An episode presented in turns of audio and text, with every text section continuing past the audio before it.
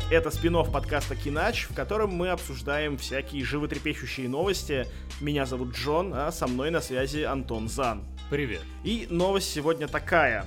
Netflix стал самым крупным пожирателем данных в мире. Это значит, что на долю стримингового сервиса приходит 15% интернет-трафика в мире. Другими словами, Netflix находится на втором месте по количеству потребляемого трафика в принципе. То есть на первом месте все еще находится интернет-серфинг. То есть да, то, что вы там лазаете в браузере, смотрите порно-сайты и все такое. И 15 уже процентов приходится на Netflix. А при этом, например, на YouTube приходится всего лишь 11,4%. Вот. Ну, как бы вот вам немножко цифр, живите с этим дальше. Вот. Но стоит сказать, что, в принципе, на потребление видеоконтента в интернете отведено 58%. То есть видеоконтент в интернете сейчас просто королевствует. Это все самое главное, наверное, что можно найти в сети. И мы живем в такое время. Да, это во многом торжество инклюзии такой, потому что... Чего? Торжество инклюзии, потому что много людей, которые раньше не были вовлечены в интернет, потому что они не умеют даже читать, теперь могут стать частью общественной дискуссии, происходящей в сети, потому что они могут смотреть видосики. И вот подъем всяких диких конспирологических теорий, типа теории о том, что Земля плоская и все такое, именно в последние годы произошел благодаря тому, что люди тупо смотрят видосики, и это все, что они могут делать. И, ну, здорово, когда все могут смотреть видосики. Ну и да, и сейчас же вот этот взлет видеоблогинга, что люди начинают распространять даже свой контент через видео, вот, и это, например, заметно по тому, кем хотят стать дети. Я недавно общался там с людьми, у которых там один и больше детей, и они говорят, что вот там в нашем детстве, да, кто-то мечтал там стать космонавтом, там кто-то мечтал там еще что-то. Я не помню, шутка это или на полном серьезе было, но если мне не изменяет память, Сергей Бодров мечтал водить мусоровоз, например. Ну, это так, типа, из детских мечт таких.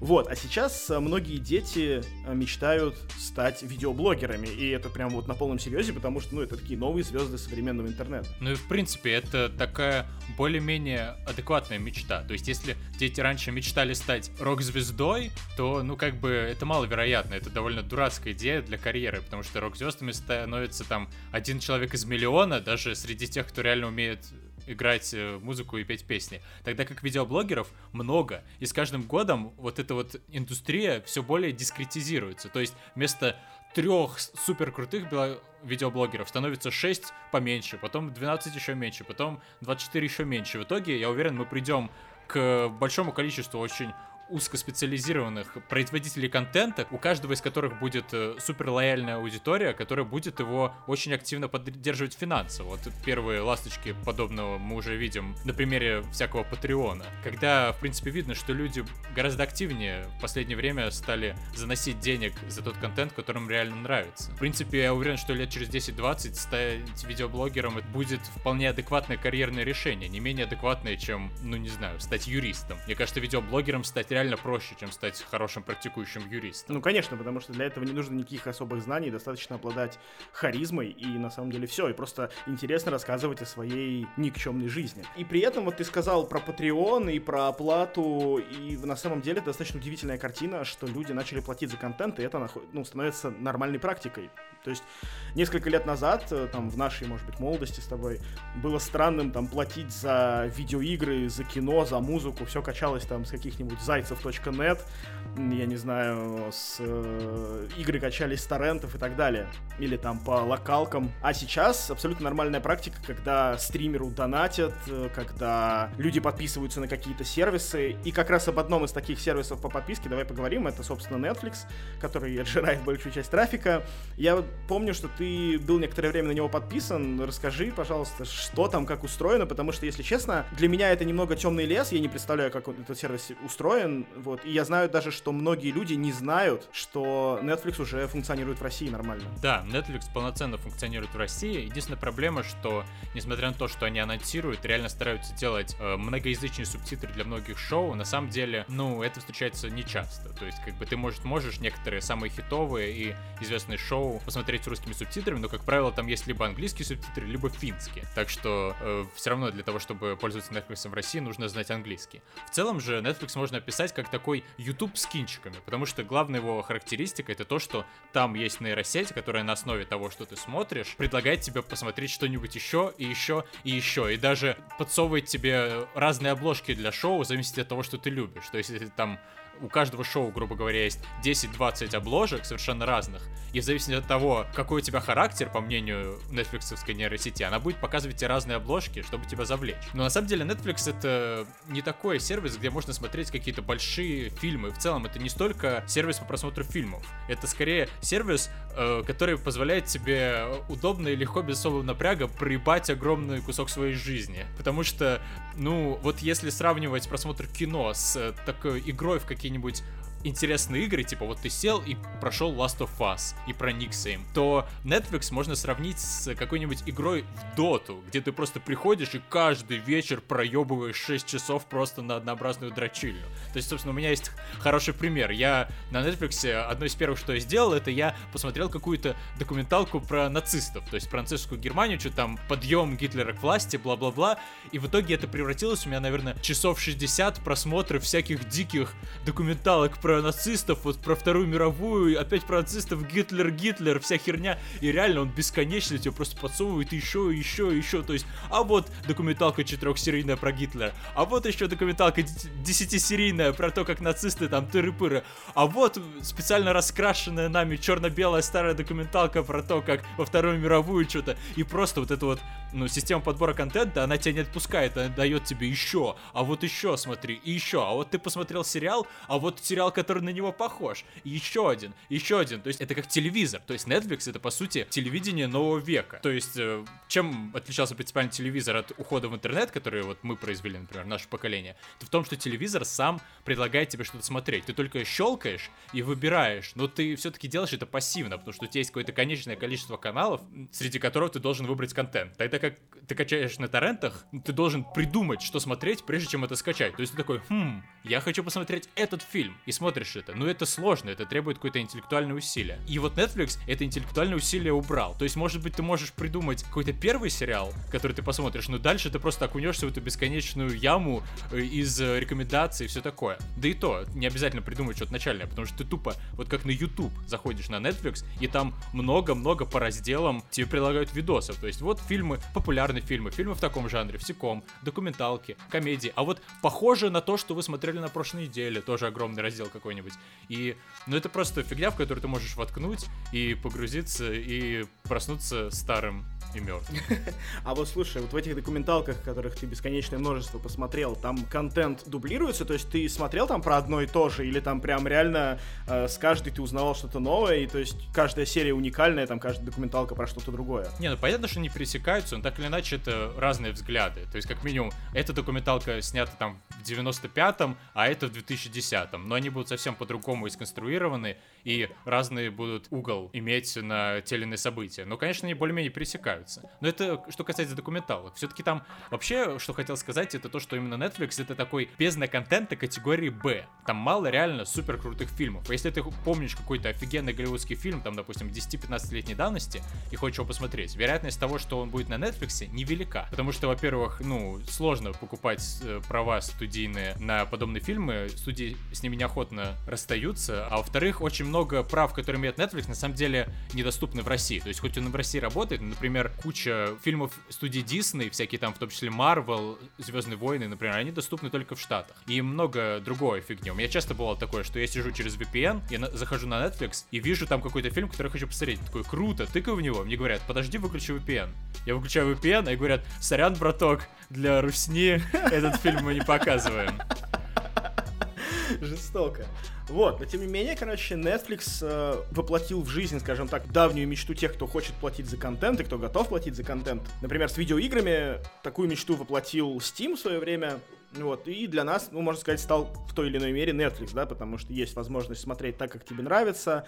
Я так понимаю, что там есть возможность выбора аудиодорожки, не знаю, еще чего-то. Ну да, там периодически есть какая-нибудь тоже финская аудиодорожка. Ну вот, да, потому что, например, моя проблема была всегда с легальным просмотром кино в том, что ну, там, например, да, я похвастаюсь немного, там, у меня вот 5.1 звуковая система, например, да, и мне важно, чтобы у меня была 5.1 звук. И многие легальные фильмы, например, они не предоставляли такой возможности, типа, вот только стерео, все, короче, не волнует. И в этом плане вот такие сервисы были для меня некоторой мечтой, потому что, ну, в принципе, я готов там заплатить, ну, там, 100 рублей даже за фильм, да, за то, чтобы его легально посмотреть и не ебать себе мозги, и качая торренты и так далее. Но со временем получилась такая картина, что этих сервисов стало все больше и больше, и каждый там канал считает важным, что у него должен быть свой такой сервис, свой Netflix, потому что, естественно, никому не хочется делиться деньгами, и все хотят их класть в свою одну большую копилку.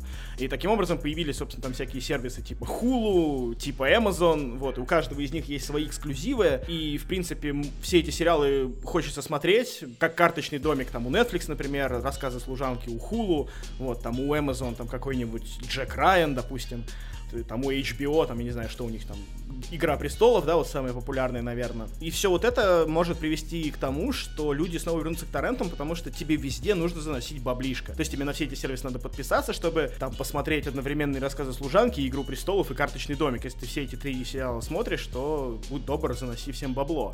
А деньги не бесконечные, ты их зарабатываешь, и спускать все на сериалы, мне кажется, немножко глупо. И сейчас аналитики прогнозируют такую историю, что в ближайшем будущем, если что-то не изменится, то все может снова вернуться к торрентам, и все, короче, очень дико всосут с этого. Например, вот с 2011 года доля трафика на торрентах очень сильно начала падать, как раз-таки в то время, когда появились все вот эти подписочные сервисы. Но сейчас наблюдается опять-таки обратный вот этот рост, и все это происходит вот на территории Европы, Африки там, и Ближнего Востока. Ну, то есть в Америке, наверное, как-то еще люди с этим борются, потому что у них жесткие противопиратские законы, но нам с вами это, наверное, не очень сильно грозит. Ну, как бы да, я согласен. Например, я вот отписался от Netflix и опять фигачу торренты. Ну, в принципе, я никогда не прекращал, но вот моя подписка на Netflix была сорта таким шагом меня, закоренелого пирата, в сторону платы за что-то. И в итоге, ну, я вернулся обратно к пиратству просто потому, что Netflix, на мой взгляд, реализовал совсем не то, что нужно было людям. Людям нужно, чтобы они могли какие-то вещи, которые они хотят, конкретно получать за деньги. То есть вот я захожу на торренты и качаю там конкретную игру или конкретный фильм. Я хочу, чтобы я мог зайти, грубо говоря, в платные торренты и платно скачать там ту же самую игру и тот же самый фильм. Netflix же предлагает совсем другую фигню. Netflix предлагает именно вот это вот телевидение, где тебя завлекают, может быть, одним-двумя какими-то известными тайтлами, а дальше ты просто смотришь всякую хрень, какие-то там бесконечные комеди-концерты, бесконечные сериалы категории Б, 10 сезонов «Друзей», которые типа, о, прикольно, я в детстве смотрел, посмотрю сейчас. И это все весело, но это не помогает людям получить то, что они хотят получить, то есть конкретно какие-то фильмы. Люди ходят на торренты не потому, что им хочется что-то посмотреть. Люди ходят на торренты, потому что они хотят посмотреть какую-то новый фильм, какой-то там фильм Marvel, не знаю, какую-то прикольную фигню. Netflix — это не аналог торрента в данном контексте. Аналогом торрента вот Иви, например, делает какую-то фигню, когда ты заходишь и можешь заплатить за конкретный фильм, посмотреть его, и все, на этом все закончится. Вот это нужно людям, вот это поможет спасти людей от торрентов, от греха торрентов.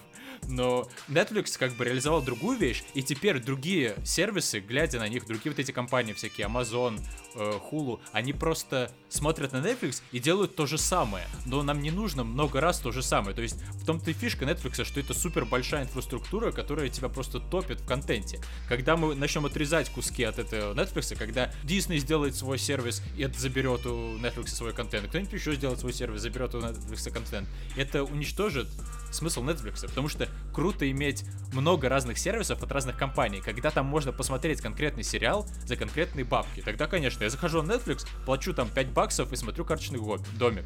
«Карточный гомик». Да, старая шутка. Я захожу на Hulu, плачу там $3, смотрю «Рассказ служанки». Это было бы круто.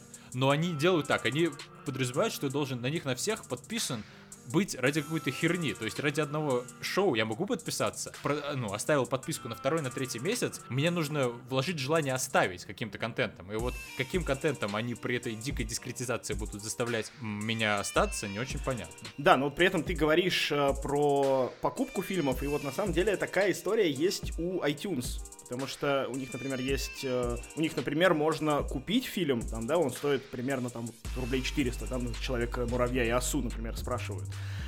Или можно взять фильм на прокат, там вот давай сейчас я прям посмотрю, вот «Мстители. Война бесконечности». Вот, «Мстители. Войну бесконечности» можно взять на прокат за 149 рублей. И при этом фильмы доступны тебе в HD, и все, короче, здорово и классно, и даже есть разные аудиодорожки. Так что iTunes вот предоставляет такую возможность. Ну, Apple знает, как денег из людей выжить, как базара ноль. Это да. Вот. А при этом, для сравнения, подписка на Netflix вот сейчас, я смотрю, стоит 12 евро. Ну, 10 евро вроде средняя. Там 8, 10, 12 сейчас или как? Или подорожало? Да, 8, 10, 12. Ну вот за 10 берешь, она нормальная, с HD, и можно смотреть на двух экранах сразу. Ну, в принципе, это нормально. То есть, если ты смотришь чисто Netflix и, ну, ты делаешь ежедневно, это не такие большие деньги. Но просто вопрос в том, что это все-таки необычный контент. Что меня удерживало, например, на Netflix последние несколько месяцев, это бесконечное количество стендап-концертов. То есть я, в принципе, увлекался тогда стендапом, и на Netflix прикольно. Ты включаешь стендап-спешл какого-нибудь известного чувака, а потом тебе предлагают еще какие-то неизвестные, малоизвестные люди. И просто ты смотришь, ну, и как бы открываешь для себя новые грани комедии. Притом я посмотрел реально десятки стендап-концертов каких-то людей, которых я даже не помню, как зовут. То есть тут меня спросят, что ты смотрел? Да хрен знает. Тут какой-то мужик, вот какая-то баба. И типа, мне, в принципе, понравилось, но как бы их было так много, что они слились в единую массу, и я их не запомнил. Но главный поинт в том, что не удаляйте пока из загладок ярлычок с торрентами, потому что, судя по всему, никто полноценной аналогии этим торрентам пока еще не делает. Ну да, и вот на самом деле аналогичная ситуация происходит и в игровой индустрии, потому что там, если некоторое время назад у нас был исключительно там один Steam, потом там появился этот польский GOG, и там всегда где-то на заднем плане еще был Origin от Electronic Arts, то сейчас начало появляться просто как грибы после дождя всякие лончеры там от какой-нибудь Bethesda, например, и ты, чтобы играть в игры от Bethesda, там играть в бета-версии, в демо-версии, тебе нужно обязательно его поставить, иначе, короче, хрен тебе, а не игрки. Вот. И не знаю, будет ли эта тенденция продолжаться, что в итоге у каждого издательства будет свой лаунчер, и тебе придется просто поставить себе на комп миллион разных лаунчеров, и, короче, и Steam будет где-то уже на задворках. Не знаю, будет так или нет, это в будущее я не умею смотреть. А там ты в нем прям и платишь в этом лаунчере? Да, ты покупаешь игру, и вот она у тебя. Ну, как самая, наверное, правильная аналогия, это Battle.net у Blizzard. То же самое, один в один. Вот. И при этом, на самом деле, даже вот эти вот забавные объединения, что Activision и Blizzard — это же как бы одна компания, и Battle.net мы всегда знали как лаунчер для игр от Blizzard, да, то есть там Warcraft, Starcraft, World of Warcraft и Overwatch какой-нибудь, да, а вот в недавнее время там появился Destiny 2, который как бы принадлежит Activision, но за счет того, что Activision и Blizzard одна компания, они выбрали себе как основную площадку не Steam, а выбрали непосредственно Battle.net. Вот, и ты еще заговорил про Disney и про их новый стриминговый сервис, давай о нем тоже вкратце поговорим. В общем, как говорит Боб Айгер, президент студии Disney, что на 2019 год Disney Play, так называется их новый стриминговый сервис, будет главным приоритетом. То есть, представляешь себе, даже всякие вот завершения «Мстителей» и, не знаю, новые «Звёздные войны» — это не главный приоритет студии. Для них главный приоритет — это стриминговый сервис. Это же, ну, я думаю, это о многом говорит. Но вообще, кто-кто, так Disney должен делать свой стриминговый сервис, потому что это реально мегакорпорация, у которых куча франшиз и такое количество контента, которое они могут реально, ну, закрепить вот этот стриминговый сервис и сделать его популярным. Потому что Netflix, по сути, чужим контентом оперирует, и это все колосс на глиняных ногах. Стоит чувакам начать отказывать им в правах этот контент показывать, и Netflix жутко грохнется на землю. Именно поэтому они с такой страстью и, можно даже сказать, безумием вкладывают бабки в эксклюзивы. Тогда как Disney не надо даже вкладывать бабки в эксклюзивы, у них есть эксклюзивы. Им надо только запилить, сука, сайт, на котором эти эксклюзивы будут показывать, и все, дело в шляпе, миллиарды бабок потекли. Да, и вот они говорят, что подписка будет дешевле, чем у Netflix, то есть она будет стоить примерно $5 в месяц, так что подсесть на иглу от Disney будет гораздо проще. Но при этом, в первую очередь, там появится шоу на основе там таких тайтлов, как «Корпорация монстров» или классный мюзикл, я, к сожалению, не знаю, что это такое, но достаточно популярное молодежное шоу. Вот, и при этом известно, что новые сериалы по «Звездным войнам» тоже отправятся на этот стриминговый сервис, а откроется он, как я понял, непосредственно с сериала «Мандалорец», который, собственно, делает Джон Фавро, режиссер первого «Железного человека», по-моему, даже второго «Железного человека», и, в общем, такой очень в общем, известный персонаж во вселенной Марвел. Он же играл Хэппи Хогана, собственно, в «Железном человеке». Да, и у него какой-то там у этого сериала «Мандалорец» дичайший бюджет, если я правильно. Да, у него там какой-то дичайший бюджет, на него выделено $800 миллионов, то есть это по $100 миллионов на серию. При этом эти деньги наверняка по большей части уйдут самому Джону Фавро и, не знаю... Там они собрались привлекать кучу разных режиссеров типа Тайки Вайтити для съемок некоторых эпизодов, да, и там даже отметится Брайс Даллас Ховард, которая дочка, собственно, Рона Ховарда, которая отметилась в сериалах Black Mirror в 3-м сезоне. Она снялась в «Мире юрского периода», ну такая, вы знаете, рыжая девочка, полненькая. Она, я так понял, будет режиссировать некоторые из эпизодов этого сериала. Вот, в том числе будет режиссерка Дебора Чоу, которая поставила на Netflix Джессику Джонс. А сам Джон Фавро, ну, собственно, он напишет сценарий и снимет вроде бы несколько эпизодов.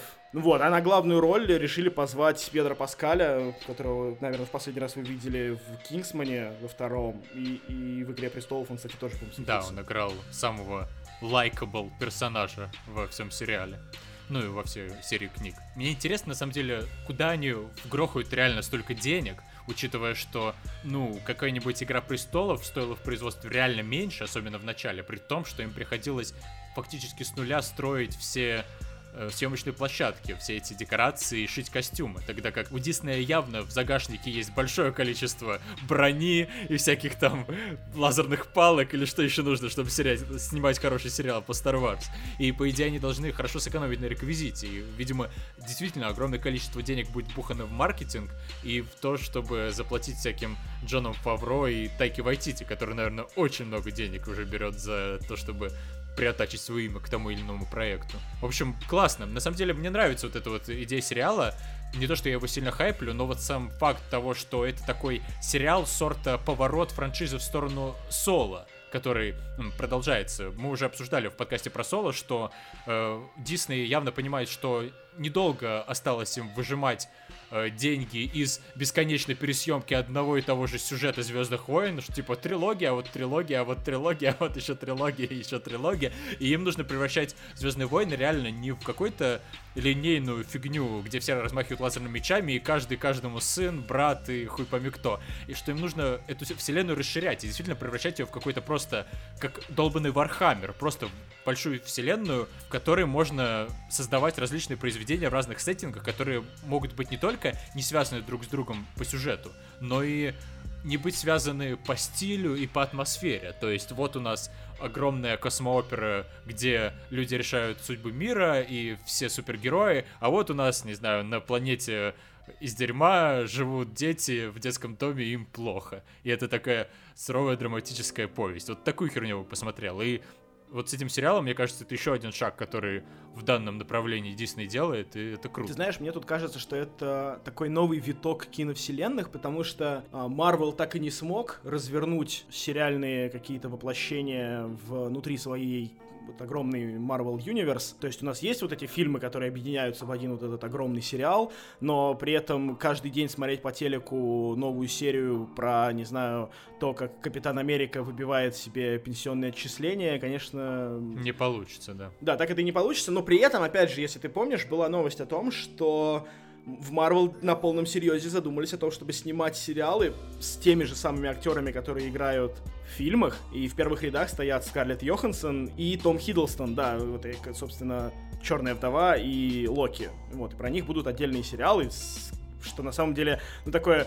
как-то mind-blowing для меня немножко, потому что, ну, я не могу себе представить, как можно смотреть еженедельно новый эпизод сериала про героев, на которых ты ходишь раз в год в кино. Вот это так немножко не укладывается у меня в голове, но это прям такое интересное развитие киновселенных на малых экранах. Боже, сколько денег надо будет заплатить кому-нибудь Хиддлстону или Скарлетт Йоханссон, чтобы они в сериале снимались. Да, вот это, конечно, тоже это отдельный вопрос, но, видимо, они очень много денег зарабатывают на всем остальном. Ну да, вообще, сериалы очень много денег приносят, на самом деле, на рекламных рейдах, поэтому, возможно, рано или поздно окажется, что все фильмы Marvel, все эти вот многомиллиардные истории были на самом деле нужны только как прелюдия для того, чтобы наконец-то сделать сериал и показать его по телевизору, потому что вот там-то действительно большие деньги крутятся.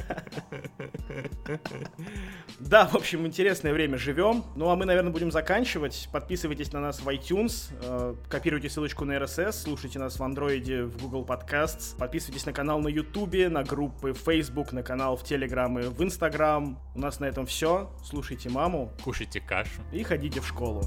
Пока!